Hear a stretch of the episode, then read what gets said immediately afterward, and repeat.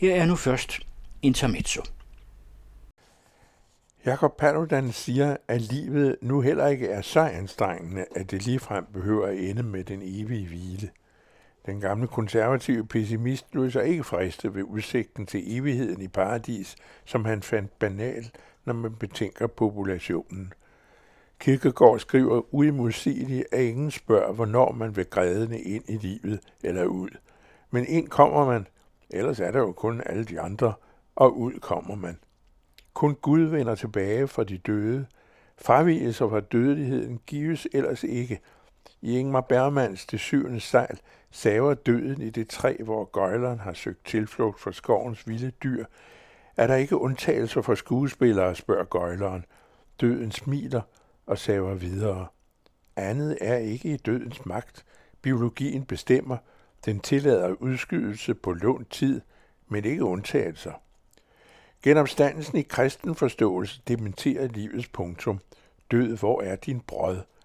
Men genopstandelsens enestående begivenhed understreges af den pointe, at den genopstandende er mytens egen Gud, hvis monopol på gerningen ikke er brudt siden påske i år nogen og 30 efter Kristus. Alligevel betragtes genopstandelsen som kristentroens standardmodel, hvis modsætning mellem konkret og overført betydning teologien tager sig af. At håndtere sandheden i de store formater, liv og død, lys og mørke, størst og mindst, på en måde så uoverensstemmelserne ikke udløser fjendskab, beskriver H.C. Andersen i Suppe på en pølsepind. Man må udtrykke sig i besindighed og utydelighed. Den, der efter selvsyn hovedkuls markedsfører sandheden som uafviselig, bliver dømt til mundkurv i myretugens hakkeorden. Den besindige utydelighed stemme derimod æres efter døden under et gravmonument af en æggeskal. Poul Henningsen var hverken besindig eller uklar, da han i digtet i dit korte liv kaldte løfterne om evigheden veksler uden underskrift. Mesterlig brugslyrik til tonerne af Kai Norman Andersen, som Liva Vel gav yderligere fylde. Men PH overså utvivlsomt bevidst, at løfterne jo er en trosaffære, og ikke har noget at gøre med den virkelighed, de fornægter, ved lige netop at ophæve naturens upåvirkelighed i bund og grund. Trosapparatet som arketype præsenterer i mytens form det overjordiske som vand til vin og frøers mængde. Flere religioners grundfortælling ender med at tage livet af guderne. Balder er for længst død, da Ragnarok efterlader Thor druknende i Midgårdsormens æder. Det levende i den gyldne fremtid efter fortidens dunkle vilkår bestyres af menneskene, en mand og en kvinde, akkurat som Adam og Eva – der efter faldet kan begynde forfra uden overnaturlige magters indblanding i den daglige dont.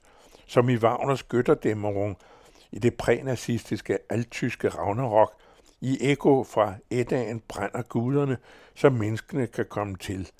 Det ved publikum jo udmærket godt af noget sludder. Guderne forsvandt, jo vel, men bliver erstattet af andre eller en. Friheden er kortvarig. Samme forestillinger om skabelsesberetningens tabte paradis, der også går til grunde og bliver tomt og meningsløst, som før menneskeparets plyndring af kundskabens træ. Efter den disposition blev de hældt ud som straf for ulydighed og påfølgende syndefald, som de to efter at have tilegnet sig kærlighedens visdom, rent bortset fra deres nyopdagede liderlighed, var dømt til at fuldbyrde for at opfylde tekstens bogstavelighed – bosætte sig langt fra hjemmet som skabende væsener, men dødelige. Genomstandelsen markedsfører mytens egen standardiserede umulighed. Myten afviser rask væk den absolute slutning, natur og evolution har indbygget, og som det kendte kosmos synes at betinge. Dinosaurerne dør, græsset dør, fuglene falder ud af himlen, menneskene dør, universet går berserk, og slukker ganske vist om mange år ganske vist, men slukker. Det rumler en tid, egentlig ikke så længe, en million år fra nu højst, måske, hvis ikke menneskene sætter turbo på undergangen, vi arbejder på det. I det perspektiv er genopstandelsen konkret uønskelig. Dommens dag er det evige liv drukner i klimakatastrofen, eller den atomkrig, der nu igen er sandsynlig. Evigheden aflyses, når alt stof falder fra hinanden, og det gør det til allersidst. Der er ikke grund til at gentage succesen. Det skal ikke afholde nogen fra troen i Guds velbehagelighed, for eller imod er der ingen grund til fanatisme. Grundtvig ser døden som en ærefrygtindgydende, men også tryg ven. Kom til mig i en af mine kæres dragt og sæt dig ved min side og tal med mig som ven til ven. Det går helt om kul for Karen Bliksen, der siger, jeg elsker døden. Den er det eneste, der er tilbage af gamle dages storhed.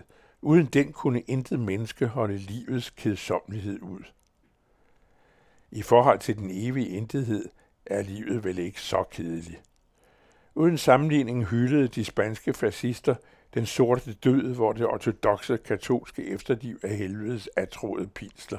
Trangen til at nå den tilstand er tillagt en af fascisternes skrighalse, José Millán Astray, Viva la muerte, leve døden. Så er der ligesom ikke mere at hente. God påske. I hørte Geomets i hans ugenlige klumme, som han også skriver til information.